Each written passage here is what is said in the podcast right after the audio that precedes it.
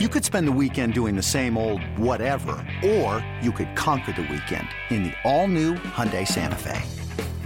Visit HyundaiUSA.com for more details. Hyundai, there's joy in every journey. This episode is brought to you by Hotels.com. I was traveling internationally last year. I was in Mallorca. I didn't know the island well. I said, let me head to the north, head towards the water. Let me go on hotels.com and see what they have available. Something preferably on the beach, maybe even a gym. Not only did I get those things, there was a kids session with exercise, gymnastics in the water, pony rides, a train. It had everything, and I didn't even want any of those things. But at least I knew they were there just in case I changed my mind. And now finding the perfect hotel has never been easier thanks to the hotels.com app. Whether you're looking for a family friendly, right, all inclusive or a relaxing spa weekend, you can find exactly what you need and compare hotel prices, ratings, and amenities side by side. So start planning your next getaway and find your perfect somewhere in the hotels.com app.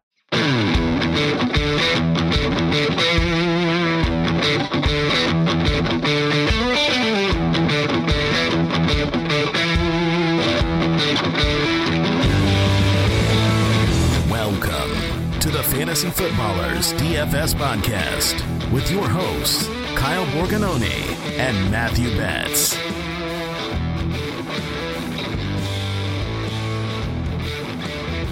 Welcome in to a very, very hot summer here in Arizona. It's the Fantasy Footballers DFS podcast. I am your host, Kyle Borgognoni, and I'm with Matthew. Wait a second, it's not Betts, DeSorbo. Matt DeSorbo, special guest. How are you doing, man?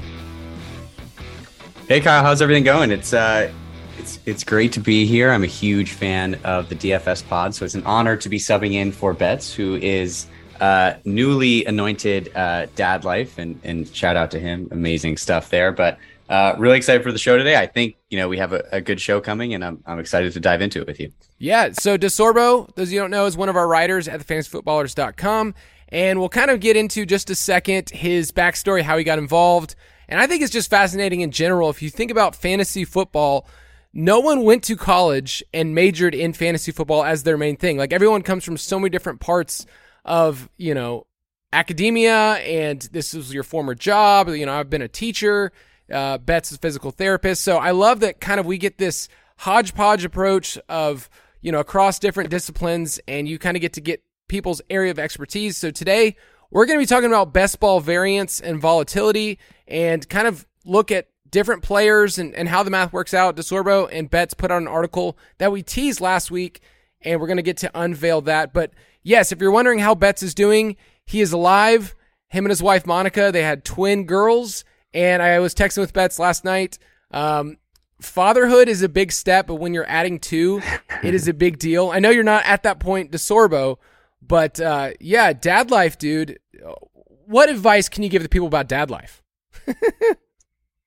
Yeah, uh, I I am not there yet. One day I, I I hope to I hope to get there. So my advice will probably fall flat, but uh, I think Betts puts it puts it best, and that's a little bit of a tongue twister. Betts puts it best. I think if you have a couple of best ball lineups lined up for that, for or, sorry, best ball drafts lined up for that first week, probably going to make the adjustment period a bit easier.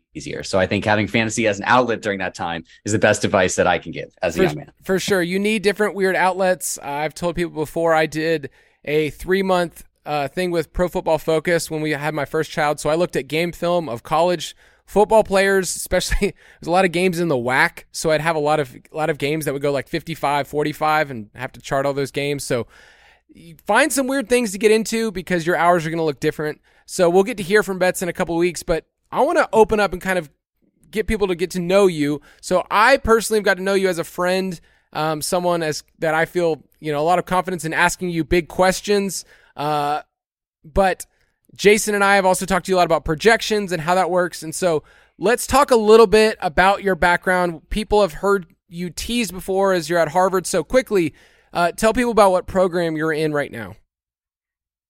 Definitely. And uh, I think this speaks to what you were mentioning about fantasy as a way to bring people together that might not necessarily interact in, in a different setting. And I think that's a really cool thing about fantasy, other than winning money, right? It's, it's cool to be able to communicate with people. Um, so I'm in a uh, first year. I guess I'm finishing my first year of a PhD program. Um, the name is kind of uh, long and complicated, but it boils down to data science. Um, I'm focused on data science and specifically how it is, how it works kind of in, in the business context.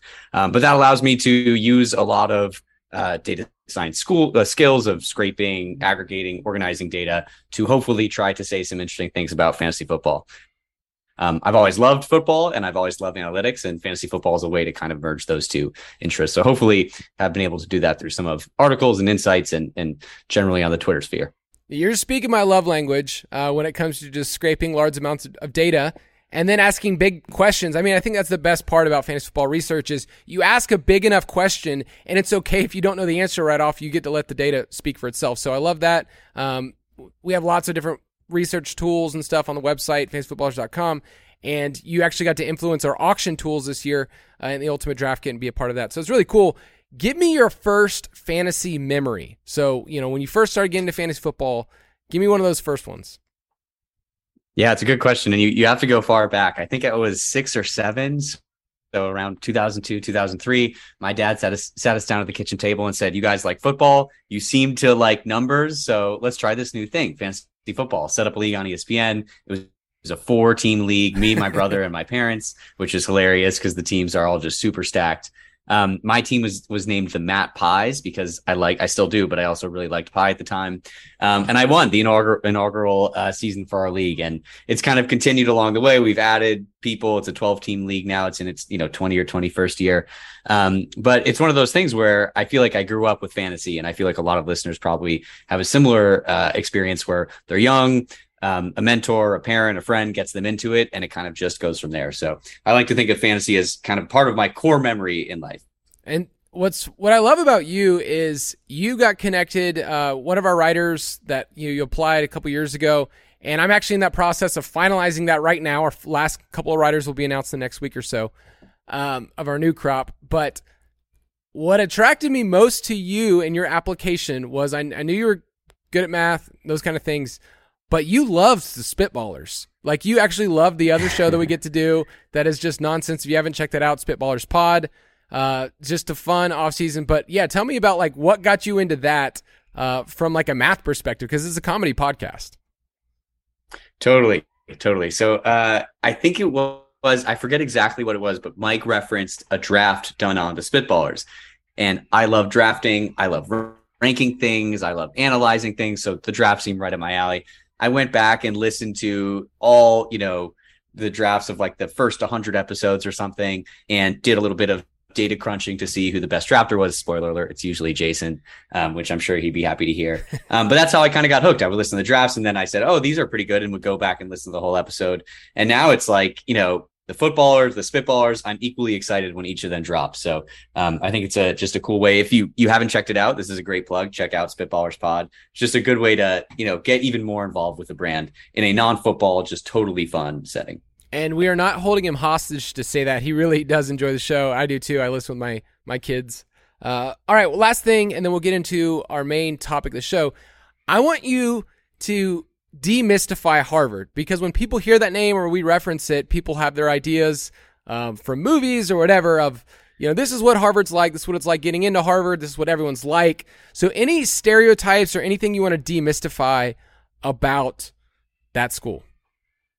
Yeah, really good question. Um, and I love to talk about Harvard. I think it's a really amazing and interesting place with a lot of cool history and quirks. So we can talk about it as much as you want. I think uh, uh, one quick thing is the the movie The Social Network, where they talk about the founding of Facebook. I actually think that does a very good job kind of describing the social scene of Harvard. I think it kind of hits that on the nose. Um, but in terms of stereotypes, you mentioned uh, my biggest stereotype going going in, which I probably think is shared by a lot of people. Um, I arrived on campus as a freshman, and I said, "Look at all these nerds. They are going to be super nerdy, super into the books, staying in the library up late." You know, just not doing anything. And I'm I'm not a super athletic person, but I'm decently athletic. And I said, okay, I'm gonna I'm gonna show everyone how to throw a football. I'm gonna be the star of the soccer team and the baseball team, and the basketball team, and I'm gonna be the coolest kid around. I'm gonna be, you know, the most magnetic, the funniest. And I showed up the first day and I met my roommates, and they were very smart and they were very athletic and they were very cool and they you know had great personalities and played all, all these types of instruments and what i learned was that harvard is a place where you do have people who are extremely good at one thing, really good at playing the violin, really good at doing math, really good at writing. But most of the people at Harvard are just kind of jack of all trades where they're very good in a bunch of different areas. And that was something that completely blew my mind because I was expecting the opposite. Um, I just had my five re- reunion this weekend. That was why that's why my voice is a little bit rusty. Um, and it's really cool to see how those people have kind of branched off into different parts of life. So it's a very cool place, very stimulating, very exciting. Um, and it's been a pleasure to be involved with it. No, and I'll just say for for the show, fans footballers, it's benefited us. you know, I, I think Jason's the best in terms of pandering and shamelessly giving plugs, but it has been good to be able to say your name and any of our writers. I love being able to put in the show docs uh, articles that I feel confident in and articles that I think actually have influenced. And so there's a lot of things that we've referenced this past year on the DFS show. I know there's one about matchups that has been really helpful to be able to not uh, overvalue. Hey, this defense is really, really good against you know wide receivers. It's like, hey, Davante Adams is good. Ignore the matchup. Who cares? Like you know things like that. So, uh, yeah, I'm excited for that. And if you want to get in on some of those insights from DeSorbo, from myself, Betts, the Ultimate Draft Kit we have available online right now. Best Ball Primer, Best Ball Rankings. It gets updated weekly. And everything else you want in the Ultimate Draft Kit, we tell people if you want a friend on the toilet, don't invite your friend, but you, we'll, we'll give you one. We'll give you a friend with the UDK app that you can use anytime you want. So go to ultimatedraftkit.com and the full DFS pass will launch uh, as we get closer in August. But you're here for best ball, so let's talk about it. Let's do it. Best Ball Bonanza. We are still trucking in the summer of best ball. We've only hit June. It's uh, I, I tweeted this out, but this week it really hit me how hot it is here in Arizona in terms of the heat. Like the high every single day is going to be above 105. Like it's just it's a given. Oof. And the humbling part is the evening. I don't I, I I forget what life was like in Atlanta and other parts of the US, but uh, and around the world, those of you listening. But the reality is it stays in the high 90s at night. So Oh what my gosh. what do I do? Like how do I approach this? I don't have a game plan. I just kind of moved here. But it was 97 last night at about 8:30. Any, any thoughts, DeSorbo, what I should do? Oh my oh my goodness. So I'm from uh, the Northeast and this summer I'm I'm in Seattle where it's where it's not as hot. Um I don't I don't know what you're gonna do. I'm I don't know if you're like this. I feel like I'm similar to Jason where I'm pretty good in the cold. I can handle myself, but my brain starts to shut down as soon as we get north of 80, 85 degrees. So, you know, I uh I guess like tie bags of ice to your, your feet and and kind of walk around. I, I wish I could help you, but I'm curious to learn your kind of crash course after dealing with your first Arizona summer. I would say just quickly, uh, middle of the day siestas are real. Like with our kids, like in the Mm. summer, we like pull down the curtains and we tell them like, hey, like from about one to three, that is a period where it is going to be quiet in our house. Nobody's going to go outside. So people really do take that time. Uh, and then you just have to have such short windows. I mean, for us, we have a pool, so we're pretty fortunate to survive. And but you just can't stay outside in long stretches like I'm used to. It's uh, it's definitely a humbling thing, but I know there's people out here who've lived here their whole life and they know what's coming. It's totally fine. But Yeah, it's it's got to be interesting to see the lifestyle adjusting to the lifestyle and seeing how native Arizonians kind of know this stuff automatically, and you're just realizing, okay, it's been five minutes, I got to get back inside. So Yeah. it's a tough adjustment. I think I've already made a bunch of dumb decisions, but hey, that's uh, that's part of parenting. That's that's kind of what you do. I want to talk about today. We're going to unpack an article that you and Betts wrote. Team Matt, as they call him. That's right. Uh, side note: Matthews, like, do they get along? Like, I would say Kyle's. Um, Kyle's kind of have bad reputations out there. That um, you know, there's I think there was a meme or you know of just Kyle's being loud and obnoxious people. And uh, I have a couple Kyles that I really like, and then a couple Kyles I don't like so much. So, any any take any hot takes on Matthews? Matthews are cool. It's a super common name.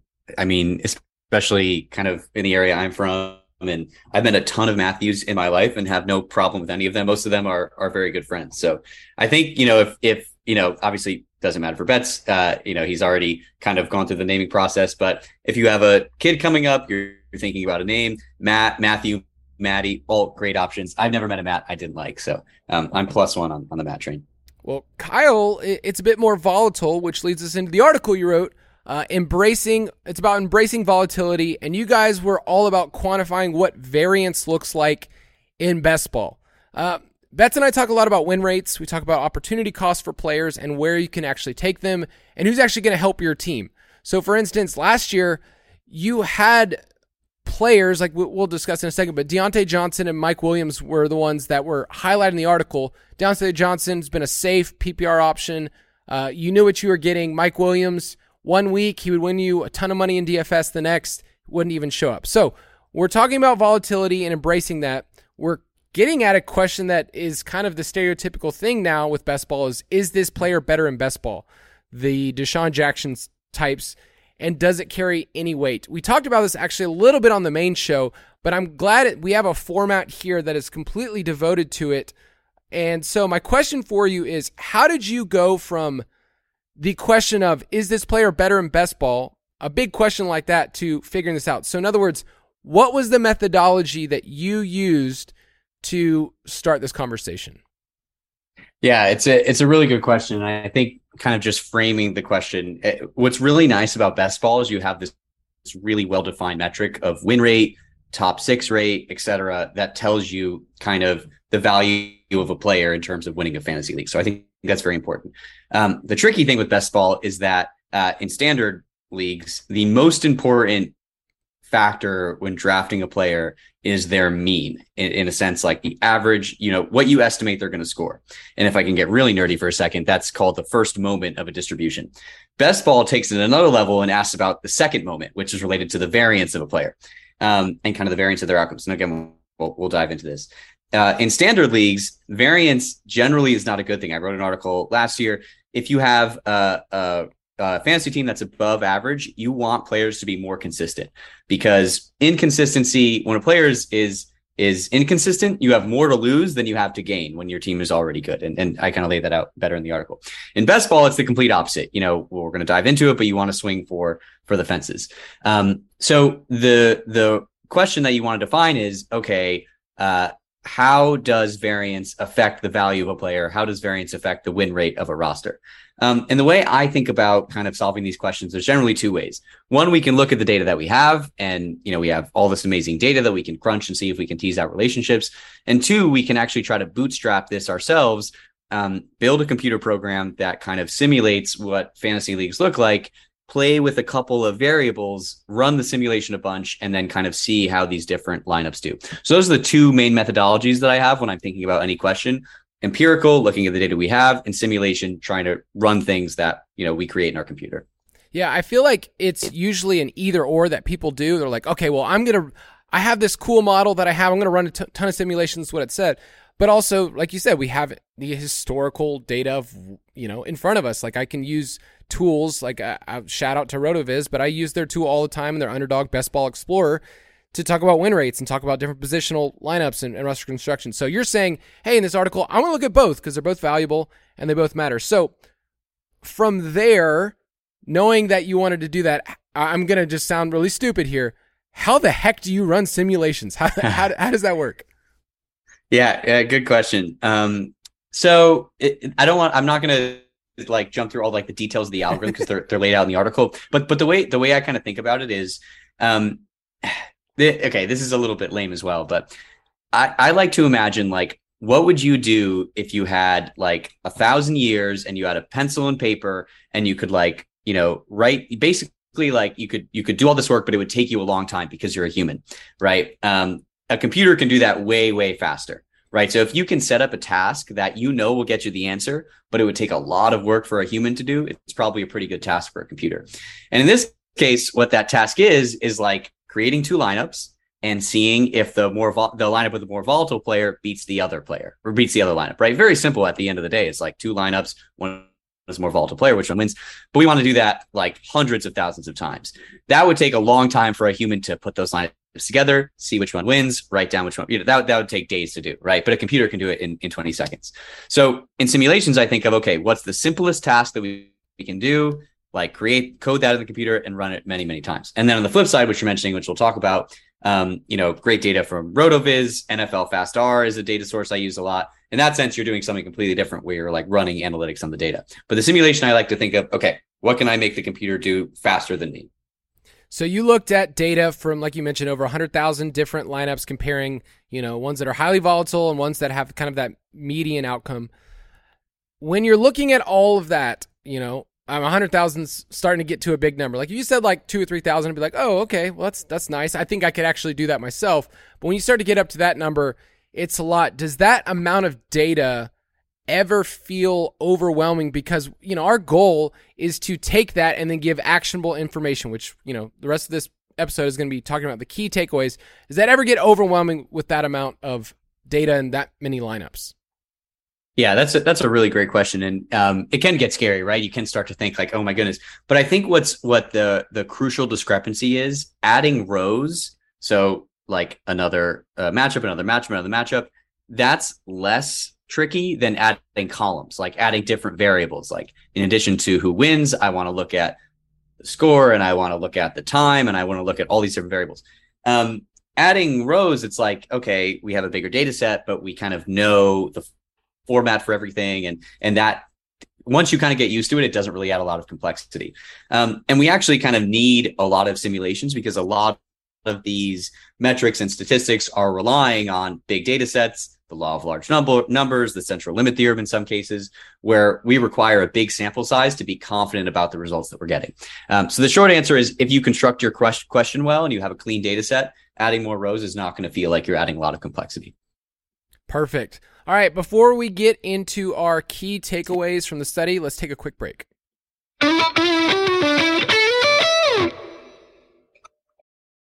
This episode is brought to you by Visit Williamsburg. In Williamsburg, Virginia, there's never too much of a good thing. Whether you're a foodie, a golfer, a history buff, a shopaholic, an outdoor enthusiast, or a thrill seeker, you'll find what you came for here and more. So ask yourself, what is it you want? Discover Williamsburg and plan your trip at visitwilliamsburg.com. When you need mealtime inspiration, it's worth shopping Kroger, where you'll find over 30,000 mouth-watering choices that excite your inner foodie. And no matter what tasty choice you make, you'll enjoy our everyday low prices, plus extra ways to save, like digital coupons worth over $600 each week. You can also save up to $1 off per gallon at the pump with fuel points. More savings and more inspiring flavors make shopping Kroger worth it every time. Kroger, fresh for everyone. Fuel restrictions apply.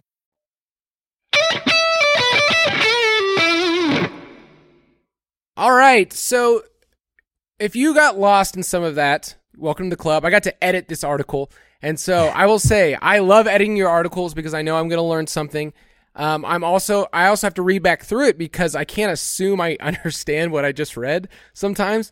And so, but I, I do, I will say this. I think you're good at taking big piece of information, a lot of data, and then turning it into what's actionable. Usually you do this for me, so I'm just bragging on you as an editor. You usually end up emboldening whatever that key takeaway point is at the end of a paragraph. You're like, this is all of that is what I'm trying to say right here. So that's super helpful. If you're ever reading an article, uh, make sure you look at that. But let's first talk about how best ball, the format, really is different in terms of volatility, the way that we would think about redraft, the way we would think about DFS. Like in DFS, my, my opportunity cost is like I lost money, uh, but I can start all over next week.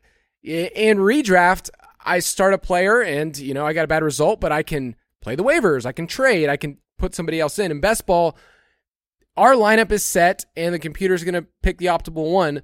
But best ball lineups inherently have a layer of bust protection, right? Like if one of your wide receivers plays bad, hopefully you make it up from having eight or nine different other guys that can can come through. So how does that shift our mindset knowing that that best ball has a some layer of insurance in terms of busting?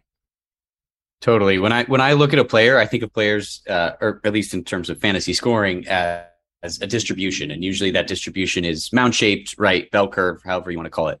Uh, but in best ball, the left side, you know, the the the, t- the left tail, the bust gains, that part of the distribution is usually shaved off just because of the definition of the dynamics of best ball, when a player scores zero points, one points, you're probably going to have another player who outscored them, and you get to throw that score out.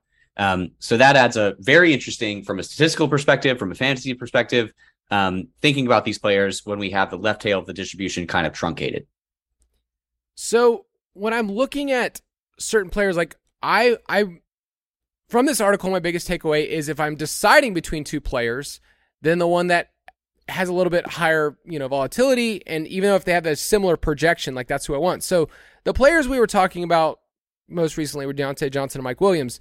Mike Williams is kind of like a superstar on this podcast. A couple years ago, he won Betts a lot of money on Showdown, and he's someone that you know we're kind of suckered for the Chargers. My question is, how many spike weeks do I need? So if I look back through Mike Williams like game logs from this past year, remember he started off super hot, you know, kind of went hot and cold, and then came on towards the end of the year.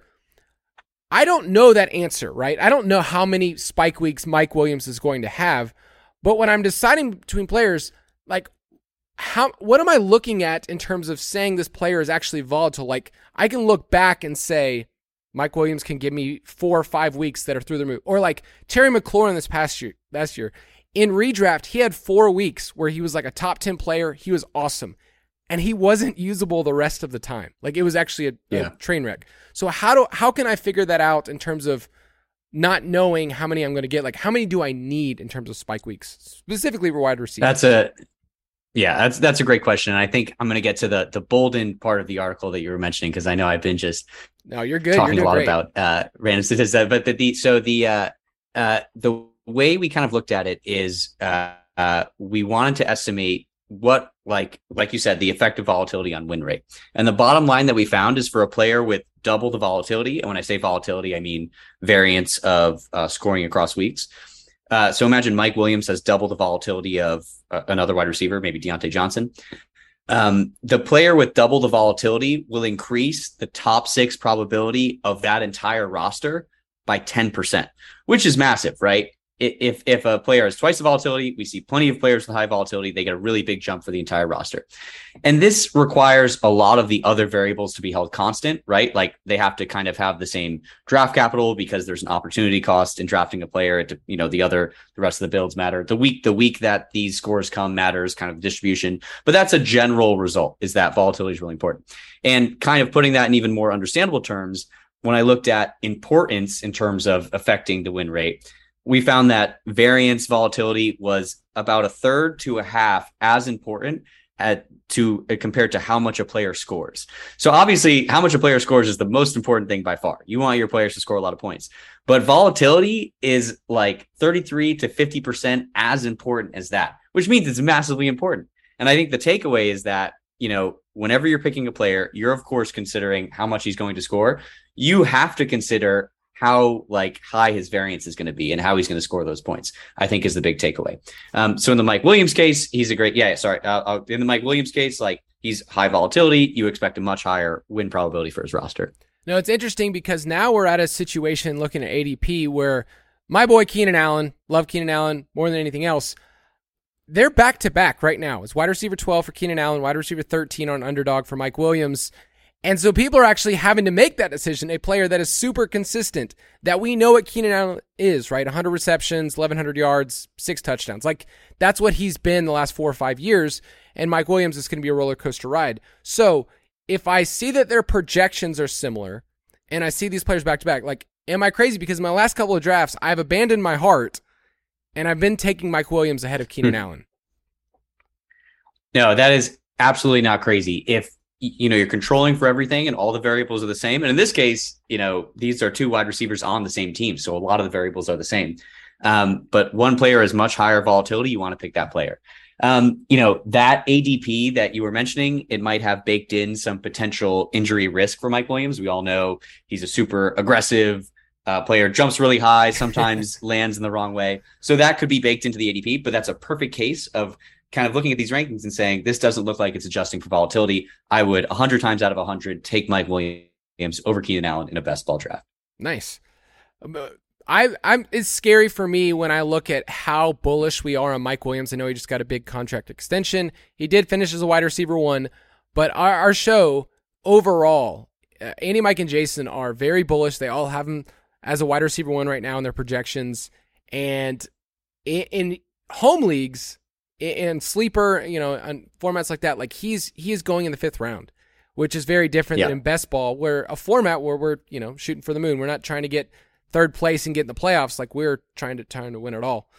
So volatility is really good for win rates. You know what we talked about in terms of increasing your overall rosters, but we also have to have the quantity of receivers. We actually have to do that in underdog lineups. You have to start three wide receivers each week and a potential flex. So knowing that roster construction, knowing what I have to get out of wide receivers, and what we've seen from the win rates, like nobody got to the finals last year with less than six wide receivers. Like you need, you know, we would say eight or nine is probably better in terms of win rates. Does that change at all in terms of the uh, collection of wide receivers you're trying to get? You're not trying to get all Mike Williams on your rosters. Yeah, a really good question. I think the kind of the breakdown that you and and Betts were talking about a couple episodes ago makes sense. I think it was like seven plus wide receivers because you're totally right. If you only have two wide receivers and Mike Williams busts, you don't have the bust protection that you thought you did because you know you just don't have enough wide receivers to start. So you need a big group of wide receivers to actually ensure that that bust bust protection is working. Um, and in terms of what you said, uh, you know, not focusing on entirely Mike Williams, maybe mixing in some consistent players, some boom bust players. That's interesting too, because you could see a world where you just have all completely volatile players and you just hope they hit at different times. But it's probably a more reasonable strategy to say, okay, I have a couple of solid, dependable wide receivers that I know will give me that floor, that kind of high floor of bust protection when my kind of rock stars uh, don't have a, an on week. So I think that's a very reasonable way to approach uh, roster construction. Yeah. yeah. And I know we think of ADP as just like, hey, this is where someone was drafted, but you're also baking in this is the type of score I'm getting from a player at this draft spot. So Michael Pittman's going a couple spots later, and his outcomes last year, like he only had three finishes in top, inside the top 15, and he tailed off in the second half, but it was much more dependable. So last year, where you could get Michael Pittman, and I'm tooting our own horn right here, like you can get him at wide receiver 50 last year. Like nobody Yeah. was on Michael Pittman. This year, if you're drafting him at wide receiver 14, 15, wherever, then you're counting on that score each week. And yes, you're going to love it when you get to ride the highs, but you're also saying this guy's going to score a certain amount of points that is deserving of this draft spot. So, last question here before we get into some player takes. If you are deciding on players later on in your draft, and we're, we've mostly been talking wide receivers because they are the most volatile position in terms of week to week. You know, tight ends pretty heavily influenced by touchdowns. But when you are going later in draft, there are players that I would say typically have been the safe floor player, the Jamison Crowders types, where it's like, okay, he's not going to poop the bed, but he's also not going to go for six for 140. It's just not really who he is. But you have some other players in that range where Van Jefferson, like he's a big play guy, goes a little bit later. Uh, DJ Chark, another player that's kind of been a boom bust throughout his career. If you are deciding on those types of players and you are in the, you know, 12th, 13th, 14th round, you're just trying to build out the rest of your wide receiver roster. Is there any lean towards high variance or is it kind of situation by situation? Like Crowder's tied to Josh Allen, so that's why his ADP has risen. Where these other players, it's like I have no idea what I'm going to get out of DJ Chark. Yeah, uh, it's it's a it's a great question. I think the answer depends on how your draft has gone. If your wide receiver one and wide receiver two are Mike Williams and Tyreek Hill, who are both you know boom bust players, it might make sense to get that steady floor of Jamison Crowder. However, if you have I don't know Davante Adams and Diontae Johnson, who are very steady, um, Davante Adams does have some boom games, but in general, those are two very very steady wide receivers. It can't hurt to take a shot on someone like a Van Jefferson or someone like a DJ Chark that you were mentioning. Um, I'm trying to think of uh, other boom wide receivers, but it makes sense to kind of balance your team. I think, it, you know, if you focused on volati- volatility early, maybe get the consistency later and vice versa. Nice. All right, so let's get into some player discussions. And I would be remiss if I didn't use this drop.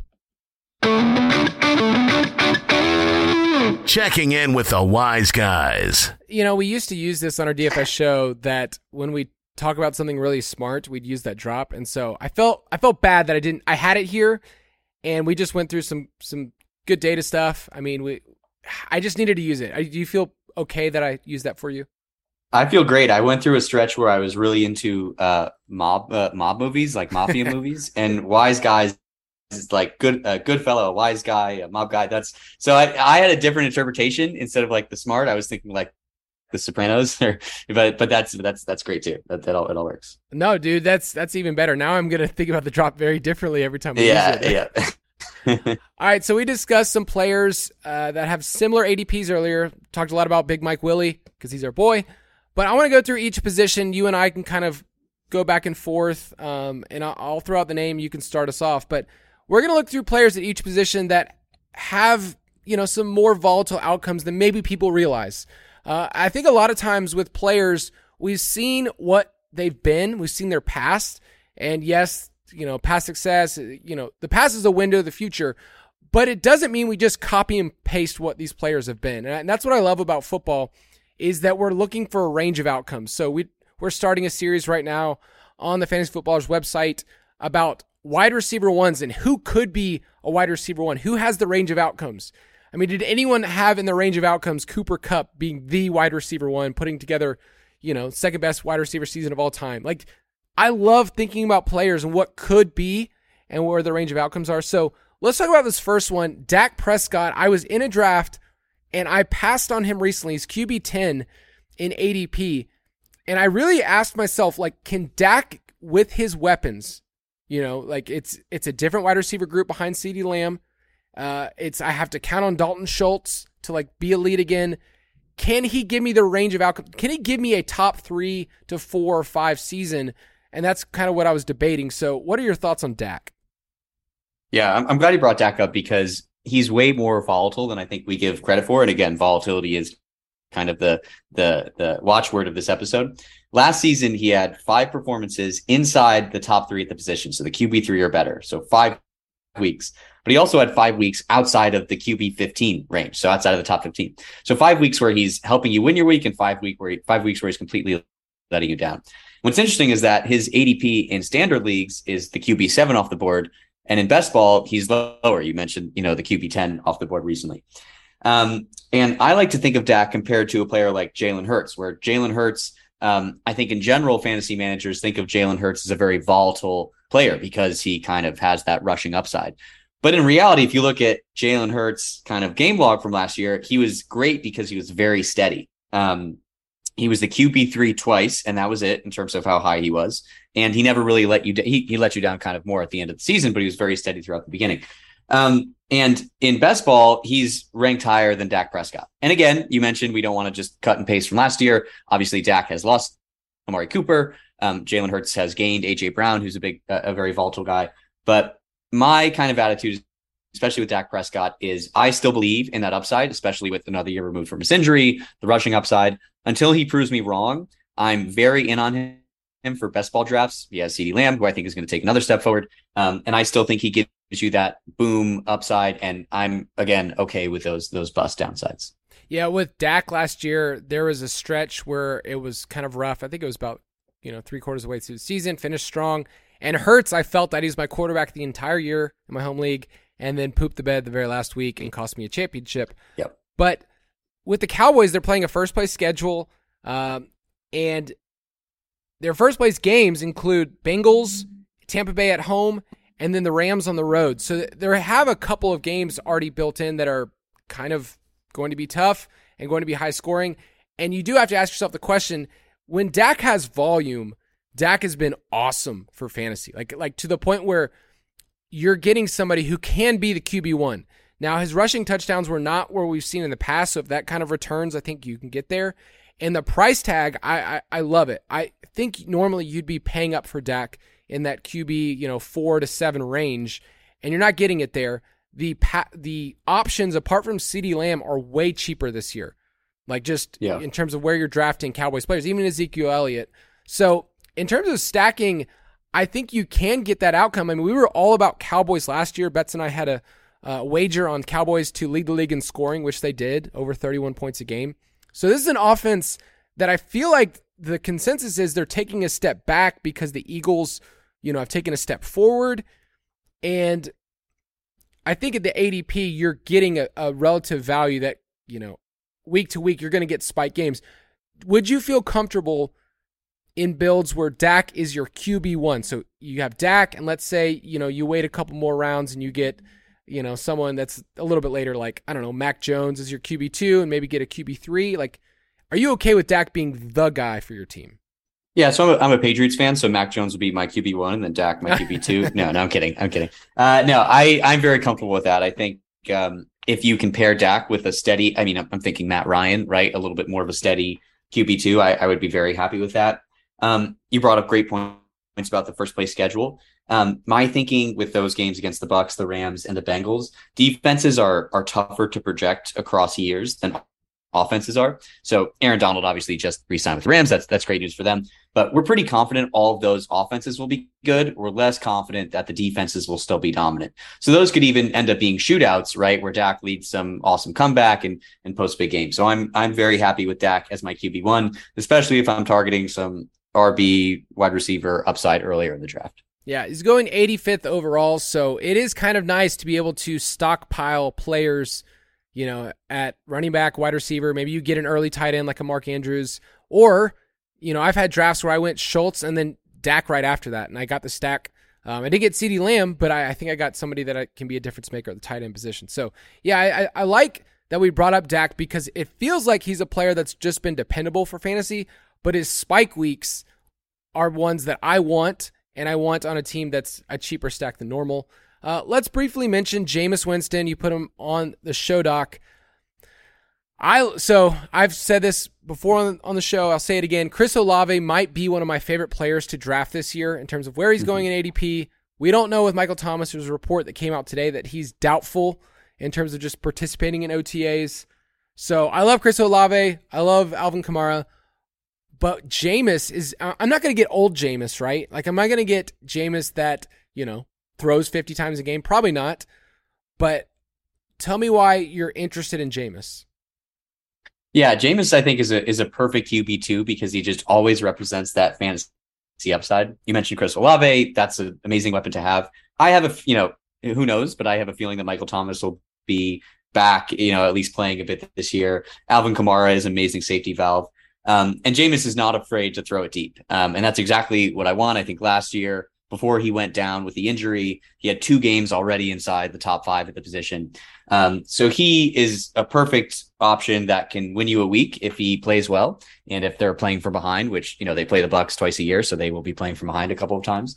Um, so I really like targeting him in those later rounds, especially on the flip of on the flip side of what we are just talking about. If you have a really solid, dependable QB one, Jameis can inject some volatility on, at, at the end of your draft. And the Saints, just for reference, week 17, we talk a lot about that for best ball.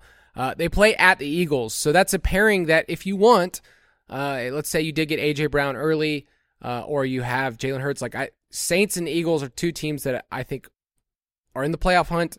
We like them, and they have a lot of options. So yeah, if you get a Jameis stack and you pair them with like a Miles Sanders or you know Devonta Smith. So somebody from the Eagles, like keep that in mind as you're going for a player like that. Especially Jameis might be slow to start the year, but if you're he's your QB two, you're not asking for uh, him to get it for you every single week.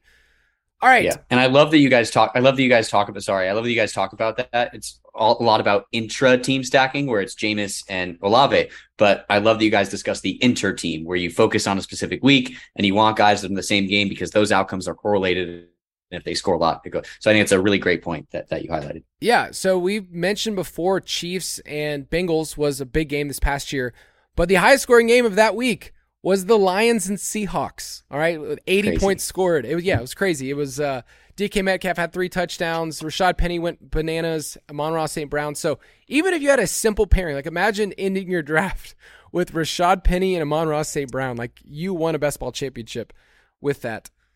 Let's go to running back a position that I would say, you know, we get safe volume. That's usually what we want. We're like, okay, give me guaranteed 15, 20 touches. That's what I want. But you have a player on here that's we're already hot and heavy on, on the podcast. It's Aaron Jones. there's so much to like about Aaron Jones. His ADP has crept up from when we started talking about him. I mean, it's not because of us. We weren't moving the lines. But people were drafting Aaron Jones earlier and earlier. His ADP is now 18th overall. Uh, a couple weeks ago, you could get him in the third round. That's not happening anymore. But tell me why you think Aaron Jones is a player who we should be targeting because AJ Dillon's in the mix. You know, Aaron Jones fell off a little bit. He was still an RB1, but barely compared to what he was the previous two years. Why should we be targeting Aaron Jones? Only give me the good stuff. Definitely. So uh, again, it, it all comes back to volatility, and everyone who's either you know had Aaron Jones on their team or faced him on an opposing team knows that he can easily bust or he can go off and score 40 plus points in a week. I mean, at the start of last year, he was the RB 53 in week one and then turn that around with an RB two performance in week two. So he is totally, uh, you know, opt or can, can go off at, at any given time. And what's interesting for Aaron Jones for me is at least when I was looking at it, his best ball and standard ADP were the same, um, which you know almost feels like arbitrage in a sense. That's it's not baking into the the calculation the the volatility that he brings. I think with um, the emergence of AJ Dillon, that kind of throws a little bit of of cold water on the fire. But what's more important to me is the fact that Davante Adams has left town. There's a massive target vacuum. Um, we know Aaron Rodgers is back with the Packers. Um, and the Packers did, you know, draft a wide receiver, but maybe not as high as we thought. So I think Aaron Jones has the potential to be one of the top targets in this really high powered offense. And paired with the volatility, I really like um, that. And I, it's it's great to hear that he's been creeping up, but also I don't, you know, I don't have to creep up too much before all the listeners can get their Aaron Jones stacks on their team. Yeah, the two players that I have been the most vocal about this offseason, Aaron Jones, and Betts has been right there with me, and Chris Olave. So I'm a little scared that they're gonna like eventually get to the point where like, oh no, I can't draft them anymore. They're I liked them before they were cool. You know, that's that's really what this is all about. Fantasy yeah. football, right? Yeah. Uh, I like that band before anyone listened to them. Uh, so yeah, I think Aaron Jones. I think 70 receptions is on the table for for this team, and Aaron Rodgers has never supported rookie wide receivers. It wouldn't shock me if it just gets spread out between Allen Lazard and Christian Watson. You know, the rest of their bunch, like Amari Rogers, Randall Cobb, like it, it just kind of gets spread out and we don't really know what to do with it. So I think Aaron Jones is, is, a great play. And you mentioned earlier, like his best ball ADP and his ADP and, and redraft leagues are pretty similar. And that tells me that people aren't really baking in the upside that like Aaron Jones can finish in the top five of the position. Like it wouldn't shock Absolutely. me at all. Yeah. And I, I don't think that's really taken. So I have drafts right now. I have one going on where Aaron Jones is my RB one and I felt totally comfortable with it. He's going in a spot where I think a lot of people are getting him as an RB two. I think that's totally fine, but uh, you you definitely can do a lot of work with him. Let's talk about a player for my Falcons that is all over the map. Okay, depending on people's views and what they think about him. Andy actually brought him up on the Thursday show as his wild card pick, uh, and him and I sat down and, and, we really like started putting the criteria together. Okay, has there ever been a 31 year old running back who's slash wide receiver who is now in his 10th season, but just had his best season ever? Like there's no template you could find to to see you know what Cordell Patterson is, and the only template you can is if you have gadget players, players that are like, was he a wide receiver, but he was using a running back like Tavon Austin or Percy Harvin? Those players, when they had their best season, they just fell off a cliff right after that. So, Cordarrelle Patterson right now is going much later in drafts than I think people realize. He's RB 29 uh, just recently. So, what do we do with Cordarrelle? He might not even have the role the whole year, week to week. I I can't depend on like 10 carries.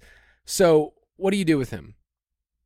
Yeah, uh, Super Super Bowl champion Cordarrelle Patterson with the Patriots has really like been one of my favorite. Sorry, I just had to slide that in there. Has been has been one of my favorite kind of players to watch this offseason. Um, those words you were saying all over the map, wild card, unicorn. That's exactly what we want in best ball, right? He has the receiving upside, even if he doesn't get it down on the ground, even if he gets less than 10 carries, he could still catch two touchdowns. I mean, we saw it last season. He had four games in the top seven, five games as the RB 37 or worse. Um, um, and the nice thing is, you're absolutely right. We have to be very cognizant of age for running backs. They fall off a cliff very quickly. However, as you also mentioned, the draft capital, the draft capital you're you're uh, giving up to draft Cordell Cordarrelle Patterson is not that high. So it's not like you're taking a bet on maybe a, a Derrick Henry, who I think is very much worth drafting very early. Um, but if, if he does fall off that age cliff, it's much more of a hit for your roster. Cordarrelle is going to be your RB2 or your RB3. So if, you know, father time comes knocking, it's not going to be as big of an issue. So I love, um, you know, drafting him in, in best ball drafts. Um, I think the Falcons, no offense, are not going to be an amazing team this year. How dare um, you? But they have a couple of really exciting. I know I'm going against. I'm going against the grain, but I think they have a couple of really exciting uh, offensive options, Drake London, obviously, Kyle Pitts, and Cordero that are worth a look in best ball leagues when they are down late in games and trying to put points on the board and and mount a, a crazy comeback. So I think he's perfect for best ball. I'll say this about the Falcons. Like that's a fun team. That trio you just mentioned, like that's that's fun. And I think that we'll have some fun moments for fantasy. We'll see if they push it in terms of volume. Like that's never been a Marcus Mariota thing. And then a rookie quarterback. So I think we're still like a year away, and who knows if CP's even on the, the roster. But yeah, I I don't mind him if you're getting him that late. Uh, I was putting out some research recently to our Discord channel. If you want to get in on that, you can go to jointhefoot.com. But I was looking at when to take your fourth running back and your third running back in terms of what's optimal. And so I think Cordero is actually in that range where if you get him as your RB3, you're not asking for a weekly score, you're asking for spike weeks and uh, then you take your fourth running back, you know, past the 12th or 13th round. I think I think it's a good spot for him. Like I thought that based on what he did last year, he would, people would overreact, but that just uh, that didn't happen. All right, let's talk about a couple wide receivers and tight end, and then we'll get out of here. Uh, you have a name on here that I've actually like closed my eyes and just said I don't know what to do with him this year. Uh, it's Darnell Mooney of the Chicago Bears listen, I we both love Justin Fields. Betts and I both do. We believe in his talent. Mike is a huge Justin Fields fan. I think every single day we send ourselves one message that just says, "I still believe." Him and Trey Lance, we, we basically haven't moved on those in terms of them being good NFL quarterbacks, and they can be good for fantasy. But Darnell Mooney was like air yard central, like, hey, throw it deep, and you don't get any points for those. So, how are you treating him? Where it seems like he's the clear number one in this offense they're probably going to be bad. I've already taken the under on the Bears this year. So, how does he fit in in terms of a roster? And what are you looking at? He's going as the wide receiver 30. So, you're not asking for him to do, you know, a weekly score. Do you think that ADP is warranted with Mooney? Yeah. Uh, again, I, I'm very uh, pro Mooney. I have him in one of my keeper leagues. He's definitely going to be going to be one of my keepers. I know I'm a little bit late to the boat. Andy had him as his my guy last year, which which obviously was a good play. Um, I think there's a lot to like with Darnell Mooney. Um, he's going to be a second year wide receiver. We know they generally take a step forward. Justin Fields has a little bit more experience, albeit not amazing experience, but they, they experience is experience. Um, yes, yes. I I do uh, sometimes feel that the top wide receivers on bad teams are over were drafted. And I actually am staying away from Darnell Mooney in uh, redraft leagues. But in best ball, I think he's the perfect fit. I mean, I won't go through the stats, but he was very volatile last year, as you mentioned. He has a ton of air yards. He's a deep threat. He's a speedster. Um, and those are exactly the traits that we want. And I think as your wide receiver three, just as you mentioned with Cordell Patterson, you're asking for him to have a long bomb touchdown or a couple of touchdowns, which he very much has the potential to do. The other nice thing is that you can very cheaply stack him in Fields, like you were talking about. I mean, I think Fields is the QB 17 off the board. So late in drafts, you can get a stack that when they go off, you know, maybe it's only a couple of weeks of the season, but when they go off, you have a really good chance of, uh, of winning the week. So I'm out on Mooney in redraft. I'm very much in on best ball. No, I love it with Fields because at QB 18, last year people were saying we're drafting the rookie quarterbacks, Lance and Fields and drafting them in a range right in that fringe QB1 range where they said they have to be an integral part of my team. Now you're asking Fields to be a QB2, even a QB3 for your roster. Let's say you get two quarterbacks in that kind of, you know, 7 to 10 range. Let's say, you know, you get Dak and and somebody else like you're asking Fields to put up 3 or 4 weeks and you have a roster that looks very different. Nobody's stacking Bears. Like nobody's banging down the doors yeah. to stack Bears. Maybe get Cole Kmet later, throw in a Velus Jones if you want to. Uh, so I like them in terms of getting unique from everyone else. Uh, they're going to be bad. I think they're really going to be bad. But I, for fantasy, we're looking for a couple of spike weeks. Um, Tyler Lockett, we're going to talk about him, and I wish Betts was here because he's been a Tyler Lockett truther forever, every single year. And when he found that Russ was leaving, he was so sad because Tyler Lockett is his main man. He is kind of the picture of up and down volatility.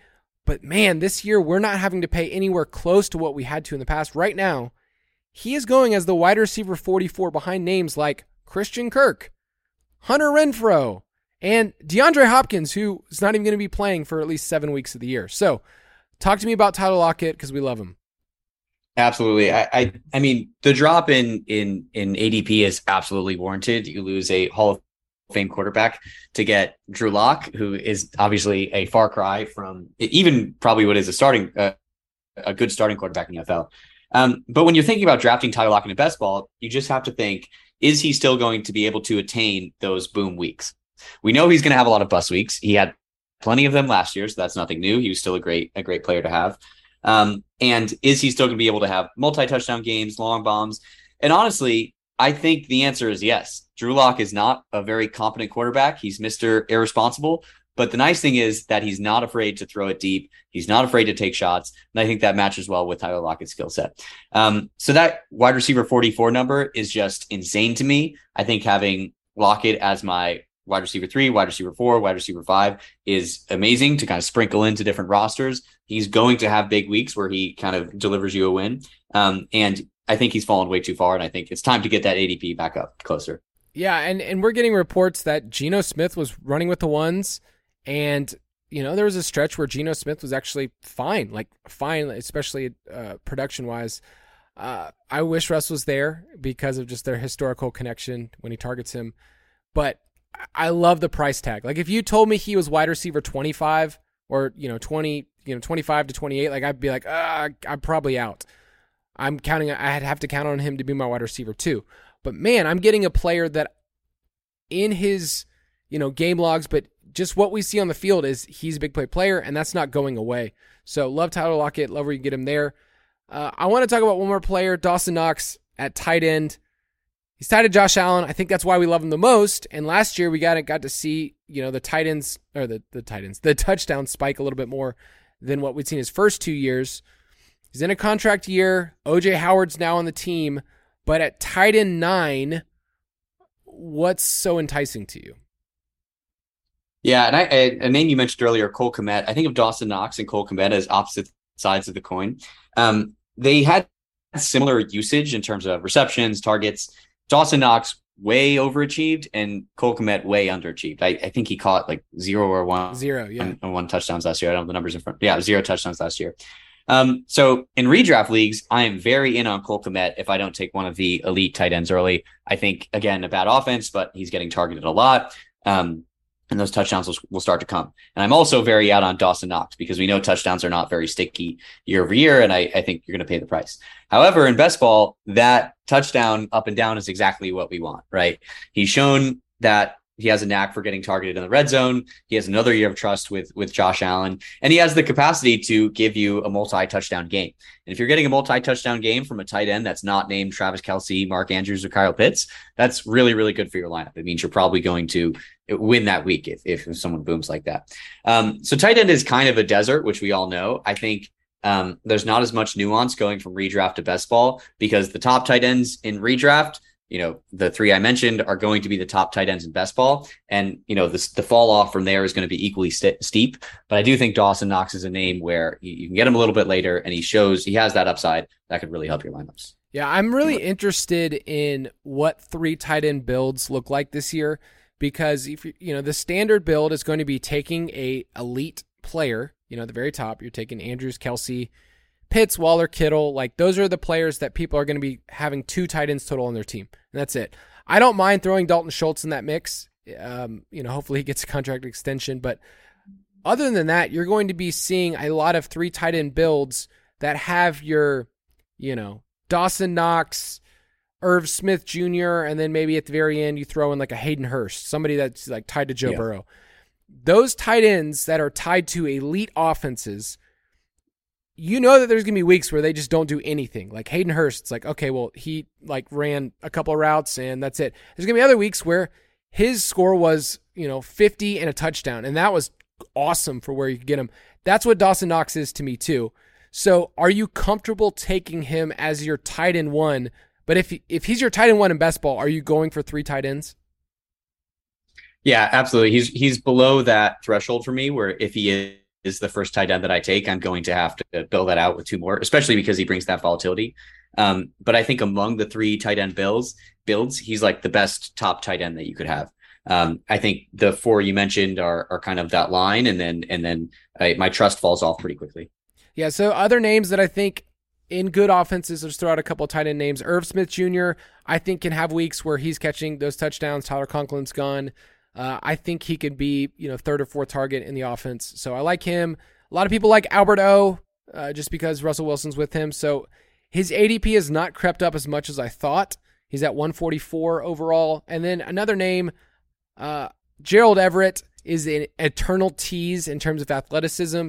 And if you go through and look at what he's done in his career, like I, the other day, we were talking about sleeper names for a show, and Jason and I sat down, we are talking about Gerald Everett, and I was like, I don't really have many stats to back up why he could be good. Like, there's not much in his history. The thing I can say is that Justin Herbert, so far in two years, has historically like looked at the tight end position, and Jared Cook has had outlier seasons. So, what if Gerald Everett is just a much younger version of Jared Cook?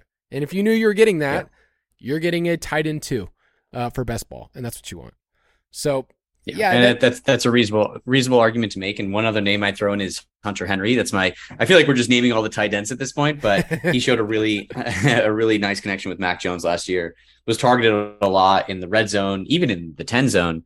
Um, and that's kind of the kind of upside you want. They have another year of building camaraderie, and the Patriots obviously have a, a prestigious history in the past couple decades of having really prolific fantasy tight ends. All right, so I want to end the show and asking you a Patriots question. Okay, so yes, please. I was looking at contract information the other day, just looking at different positions. Can you explain to me why this team has decided to give out contracts to two tight ends that are on average averaging the most in terms of 2022 salary. And then they said, hey, you know what, Jonnu? You're going to be a pass blocking tight end, a run blocking tight end, and we're going to play you a stupid amount of money. Do you feel like, as a fan, that is a bad allocation of resources? Yeah. So the first answer I'll give is in Bill we trust, and that's it. No, but but the real the the real answer I'll give is um, I think the Patriots is a really well run organization. I think they had a good season last year. They had a quick turnaround, and they're going to be good again this year. Um, the past two off seasons, the, all the contracts you were mentioning last offseason, Nelson Agholor, they paid a ton. Hunter Henry, Jonnu Smith. To me, that was the reaction. Uh, Bill kind of got a little bit annoyed that Brady left for Tampa, and he said, "Oh yeah, let's reload, let's build the arsenal, spend a ton of money." Very uncharacteristic of Bill. So I think it was a reaction to Tom Brady kind of leaving. And then we saw in this draft as well. I think another bit of a reaction. Obviously, the Pats got blown out by the Bills in the wild card 47 to 17. They look super slow, super old. Um, and clearly Bill like was a little bit reactionary from that and drafted just a ton of speed. You had kind of the weird Cole Strange pick, the strange Cole Strange pick in the first round, very fast player. Uh, Tyquan Thornton, I think I may be that might not be his name. I'm pretty sure yep. that's his name. Yep. Obviously a, a burner, the fastest player in in in the combine this year. So to me, these past two off seasons have been a story of Bill Belichick reacting to something. Maybe he reacts a little bit too much, but I think in general, what's made him a great coach for decades is that he kind of sees the trends and where they're going and, and adapts to it and is able to adapt over time. That's the that's the optimistic take. If you want the pessimistic take, go to any Patriots tweet and scroll down to the comments and you'll see all that. So. People are just dogging on them nonstop. I guess you're a little exactly, privileged. Yeah, it is not. Yeah, you're a little privileged. Yes. Well, that about wraps up. yeah, it's, up. It's been uh yeah yeah. That about wraps up our show. And uh, if you want to, you can follow DeSorbo on the Twitter sphere at Data Visuals, visuals with a Z. Uh, and you can uh, get to know him, see all of his work on Fantasy Footballer's website. But until next week, uh, look forward to seeing you guys in the best ball streets. And if you want to shoot Betts a, a little tweet, you totally can. Thanks for having me. See you next week. Thank you for listening to another edition of the Fantasy Footballers DFS podcast. Don't forget to visit us on the web at www.thefantasyfootballers.com.